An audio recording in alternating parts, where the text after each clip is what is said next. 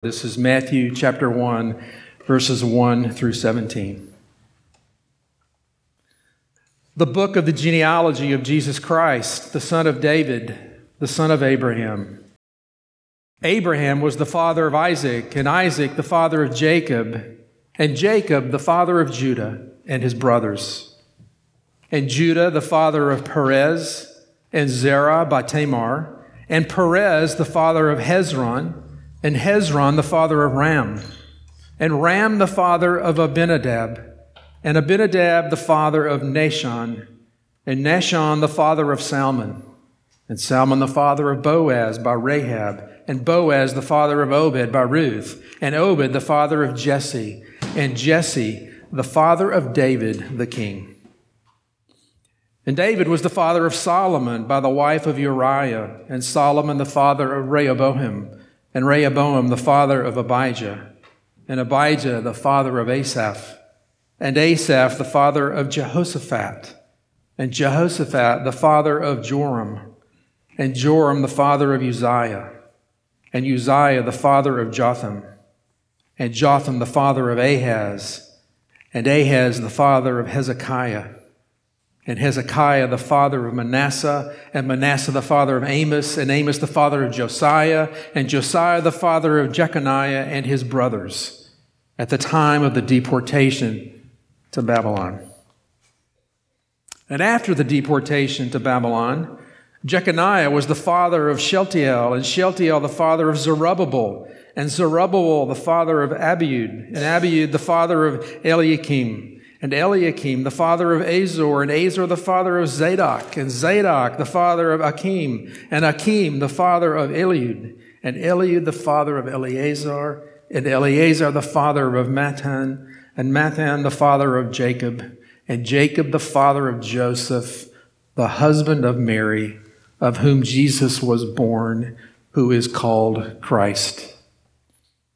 So all the generations from Abraham to David were 14 generations. And from David to the deportation to Babylon, 14 generations. And from the deportation to Babylon to the Christ, 14 generations. The grass withers, the flower fades, but the word of our God will stand forever. Father in heaven, now we ask that you who have revealed yourself to us through your word would do so through this text. Would you show us the beauty and the glory of our Redeemer? Would you show us ourselves in this story? Would you in, inform our minds and inflame our hearts and order our steps that we might live in line with the truth of who you are and that you would be glorified? For it's in Christ's name that we pray. Amen. Don't you imagine that when Matthew showed the first draft of this to uh, whoever was editing and standing by, they looked at him and said, Really? This is how we tell the story? And Matthew says, Yes, because this is a story. Well, I want to urge you, and I, I hinted at this a moment ago, that every one of these names that I stumble over, that we stumble through together, names that are for the most part, strange to us, if not unknown. Every name tells a story. You know, the story stayed alive as fathers told sons, as mothers told daughters, as families gathered around the fireside at night, as they did their work through the day. they were not entertained the way we're entertained. And as they told stories, every name mentioned here was what had a story that went with it. Mom, who is Abinadab? Tell me again. And then the story takes shape and it's maintained. And that's how it comes to us today. Before we dive into the story, and I hope hear the story that Matthew wants us to hear, to see what he sees, I want to say just a couple of words about the arrangement, uh, what scholars call the literary structure. I've been fascinated for years about how helpful that can be when we come to a passage in the Bible and we see what the, how the author has arranged the material in such a way to help us understand what he's trying to do. Well, we don't have to guess in this case because in verse 17, he tells us. He tells us in verse 17 what he did for 16 verses. If you look, you'll see it right there. From there were 14 generations from Abraham to David. That's about a thousand years. Uh, there were 14 generations from David to the deportation, the exile to Babylon. That was about 500 years. There were 14 generations from the deportation to Jesus, about 540 years. And as you see that, you see what he's doing, that he's giving us a sketch of what he wants us to see when we look at those first 16 verses. We see a story.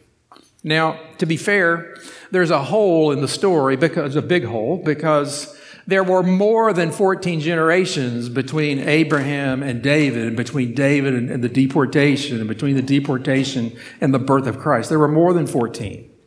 Matthew's been selective. Just as I'm going to be selective as we go through that, I'm not going to talk about every one of the names here. It'll be some selection. But we'll help you to know, as you heard last week, if you were here, that, that sometimes the word father or begot can mean the ancestor of. And so he's tracing the ancestry and not necessarily going generation by generation. And if at some point during this sermon you begin to tune out or get lost, just consider what I could have done today. And that is to tell you every name between Abraham and the birth of the Messiah, and we would be here longer than you will be here today. That could have been the route. But Matthew is selected because he wants you to get a handle on it. The theory is that he has arranged these in 14s for, the, for one reason, for the simplicity of memorization, to learn the story. It's easier to remember 14 names than it is 44. So there's 14 names that he highlights as he gives the, the, the throne succession is what he seems to be doing here as com- compared to Luke's gene- genealogy. It's a little different. The names are different. And Matthew seems to be giving us the throne succession line. That's really what's going on here. But here's the story that he tells. And this is the little simple outline we'll follow today. The story that Matthew tells is a story of power and glory. It's a story of longing and lament. And it's a story that announces that the true king has come a story of power and glory, of longing and lament, lament, an announcement that the true King has come. And as we make our way through those first 16 verses, the categories are not maybe quite so clean because with power and glory is often intermixed struggle and lament. I mean, you know that, right? That's the story that comes at us, a story of power and glory, but it's intermingled with the brokenness of this world that we know very well. But the first thing that Matthew wants us to see is a kingdom established and lost. That is a story of power and glory that's been established that begins to fade away as soon as it comes into being. As soon as it comes into a view, it begins to fade. That's what you're going to see here in the kingdom that's established and then lost. The apex, of course, King David and Solomon, right there in the middle of that passage, uh, where we see that the promise, uh, the, the promise made to David is that he would be king. And that's a centerpiece of the story that's being written and told that David was a king. In fact, of all the kings listed in this genealogy, he's the only one identified as a king. And Matthew wants you to hear that.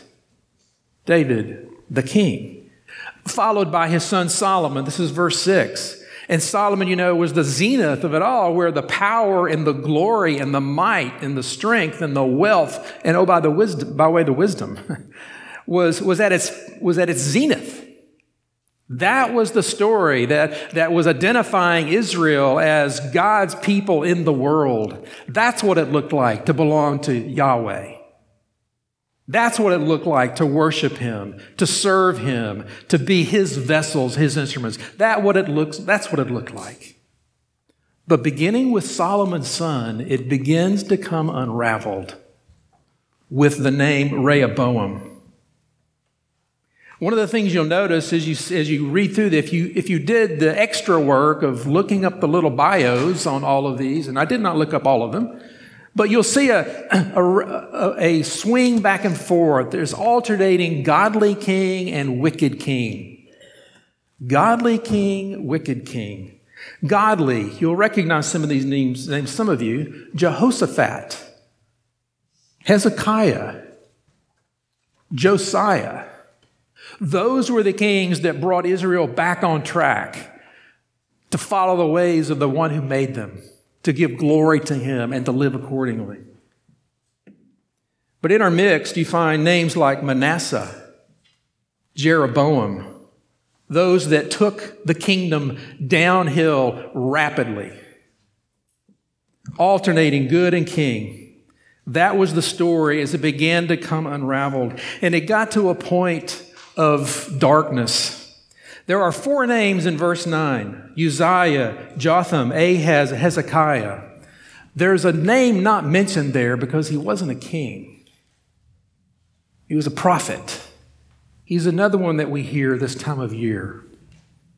Isaiah, writing to Uzziah, Jotham, Ahaz, and Hezekiah, describes Jesse in the root of Jesse. You'll recognize this from Isaiah 11, and you might look later at Isaiah 11.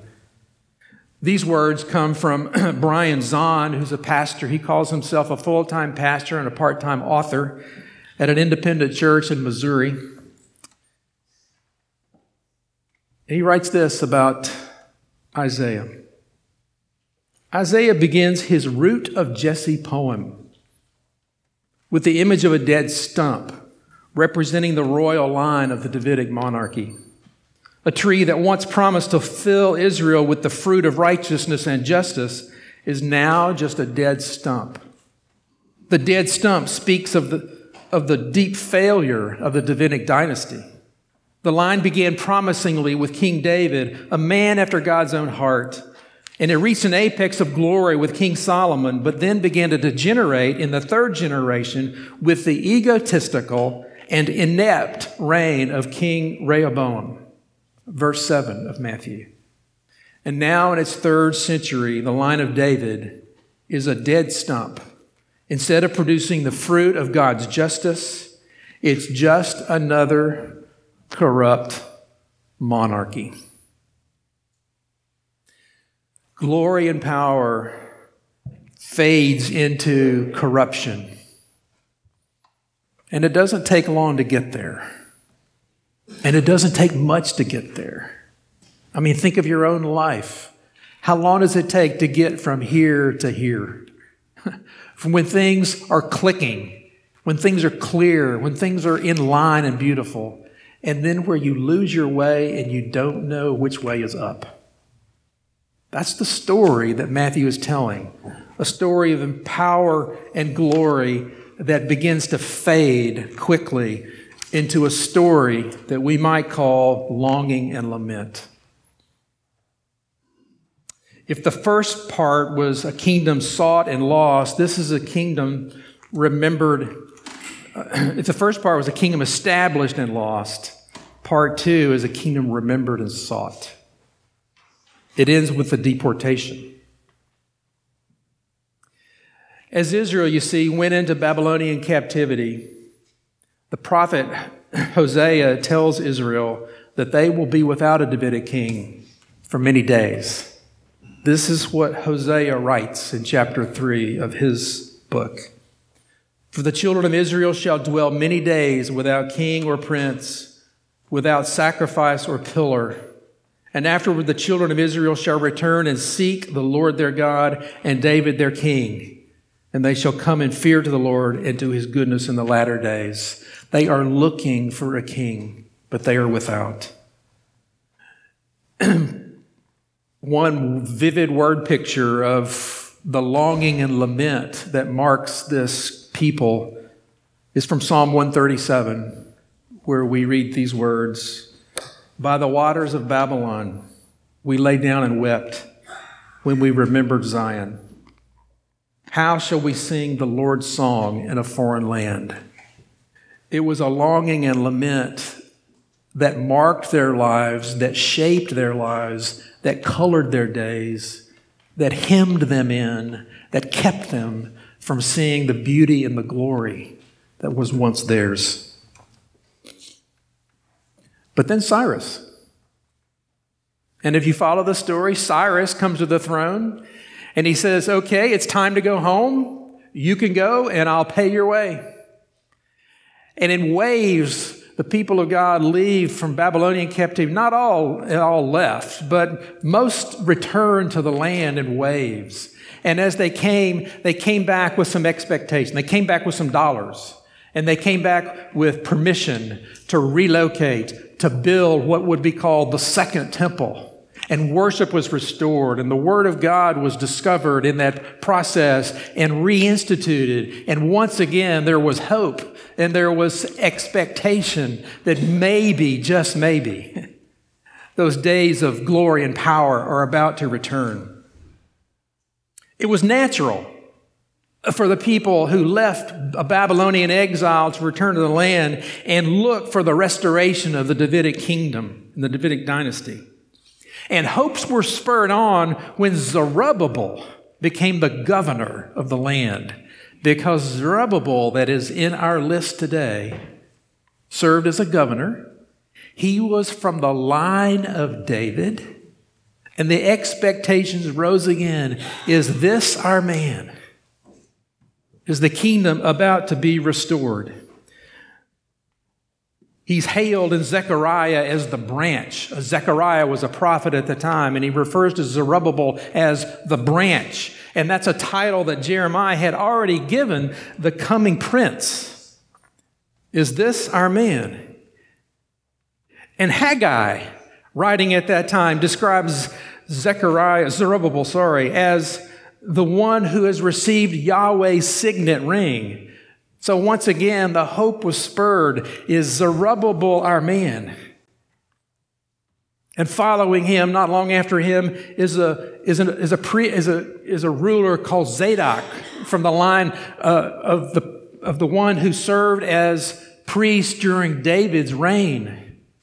All things are pointing upward. But Zerubbabel never wore the crown of his royal ancestors.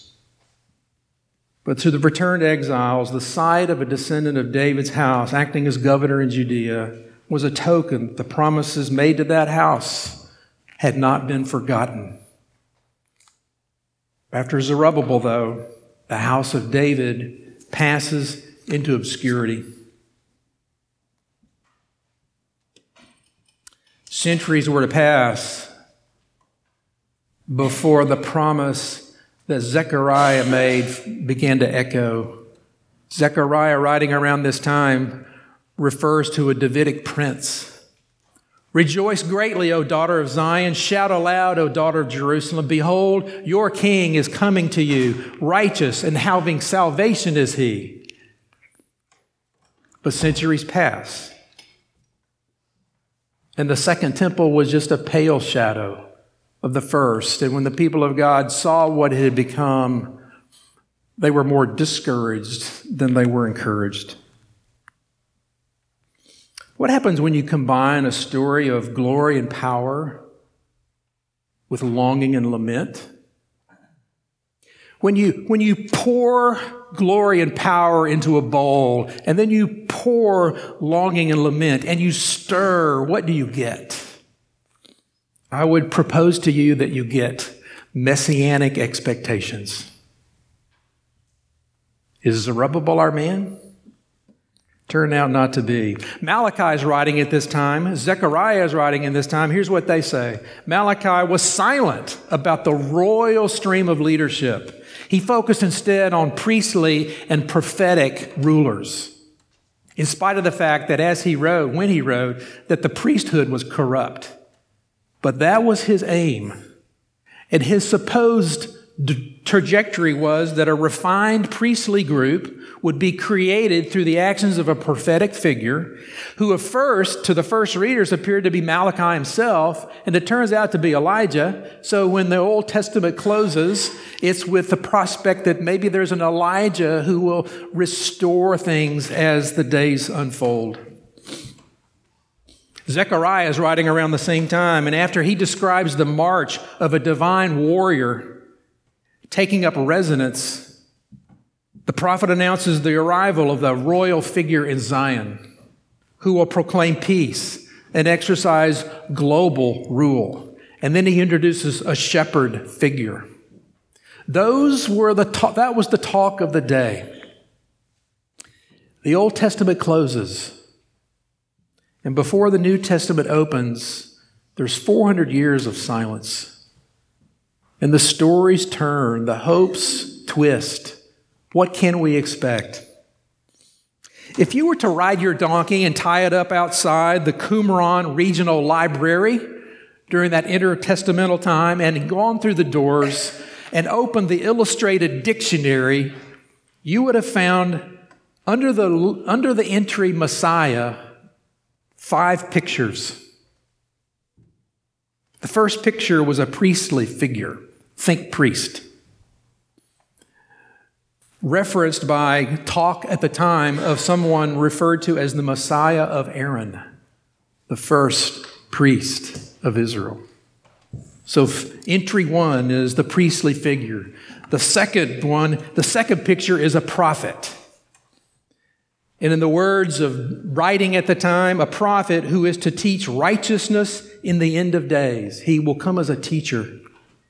A prophet, see Deuteronomy 18 18. A prophet like Moses will arise. So there's a priest, there's a prophet. The third entry is a royal deliverer.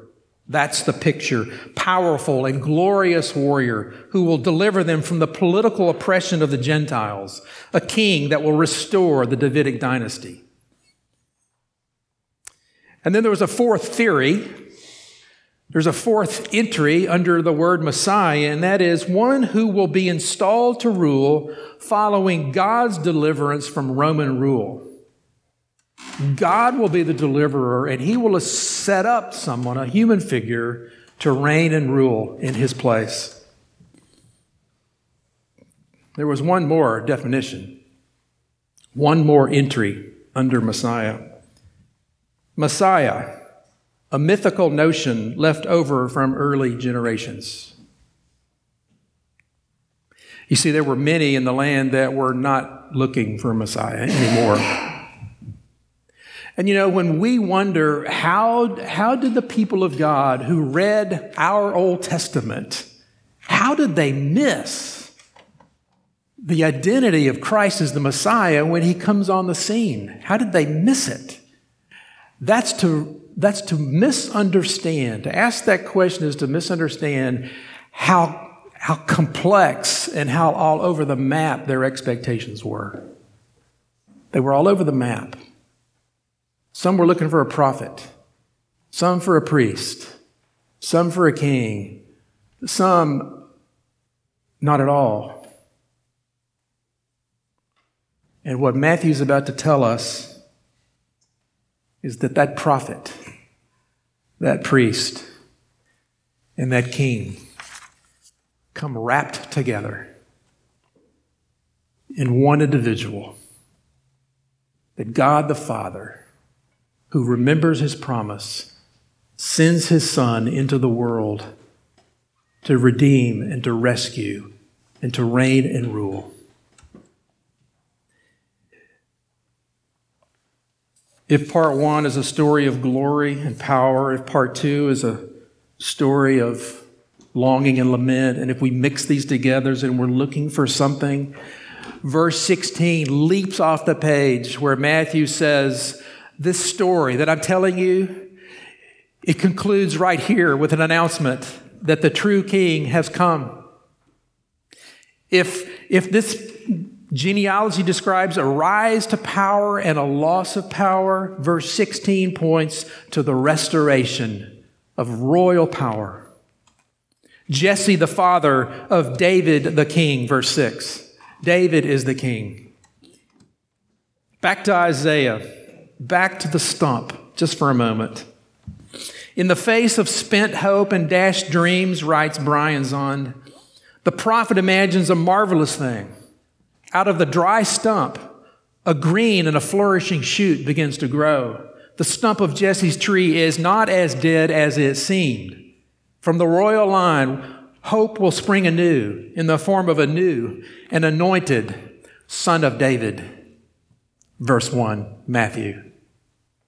Son of David. Eight centuries after, after Isaiah in his letter to believers in Rome, the Apostle Paul identifies Jesus Christ as the promised root of Jesse and the hope of the Gentiles. So, verse 16, and Jacob, the father of Joseph, and Joseph, the husband of Mary, of whom Jesus was born, who is called the Christ, the Messiah, the anointed one. Matthew is shouting to us to say that the descendant of David has come to take royal reigns once more. There's something else the author is doing that we will miss unless we step back into His world in His shoes and to read this as His first readers would have read it. Before the introduction of Arabic numerals, letters of the alphabet stood for numbers. And in Hebrew, written without vowels, David are the Hebrew letters for D, V, D. And numerically, those numbers represented were 4, 6, 4, 14. 14 generations.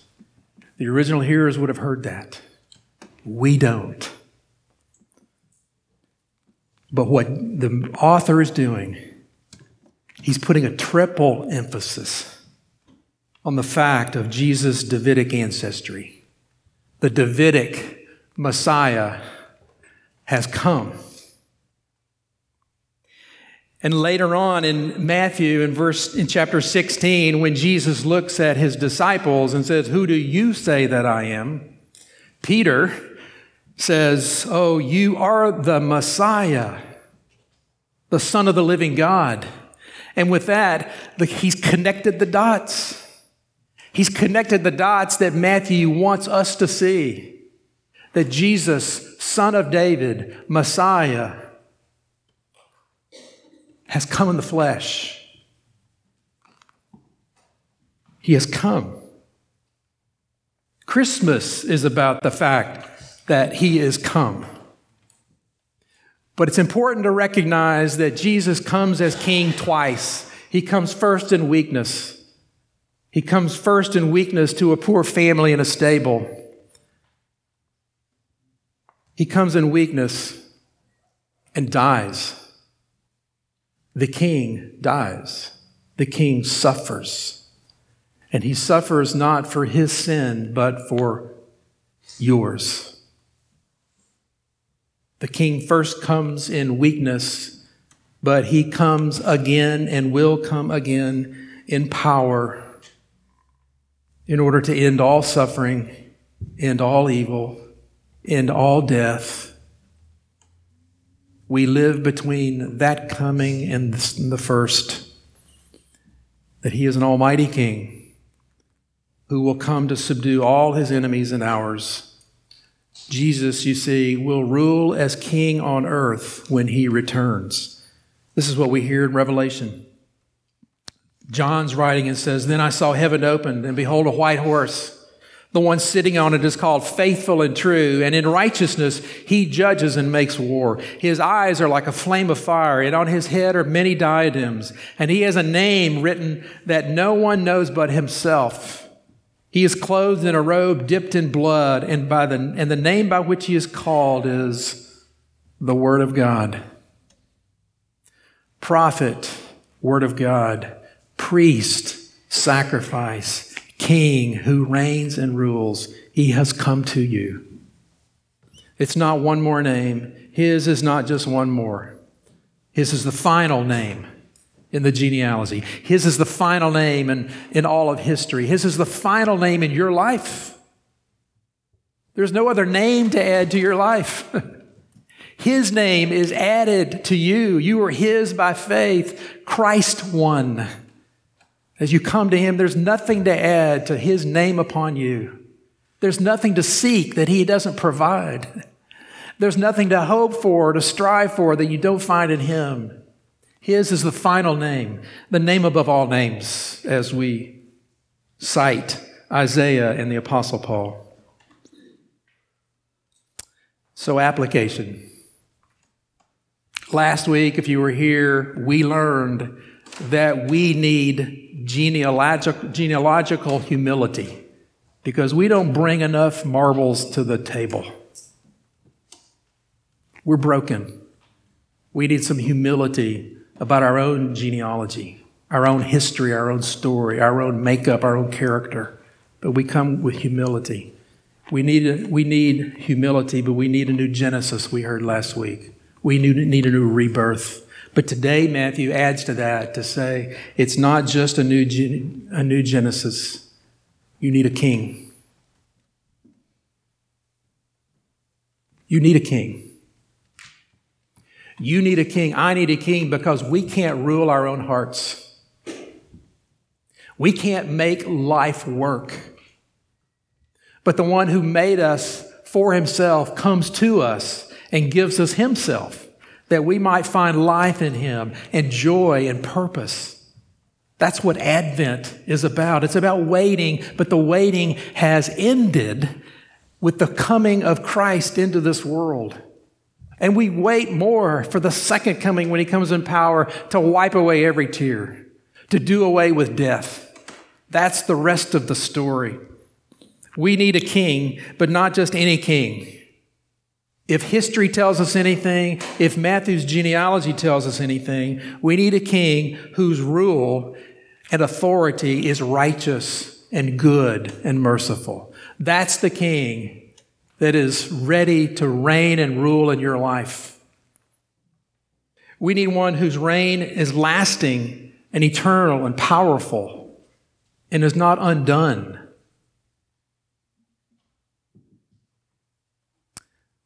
So, act like a king. Act like you have a king because you do. Act like a king who lo- you have a king who loves you because he does. That's what Matthew wants you to hear.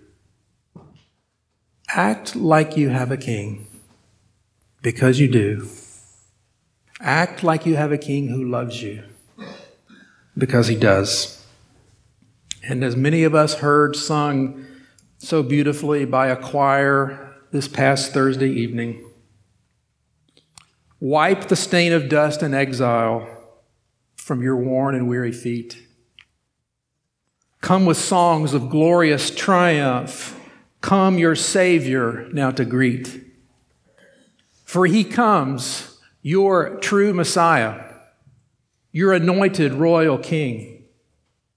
See him come in love and glory, endless joy for you he brings. Pray with me.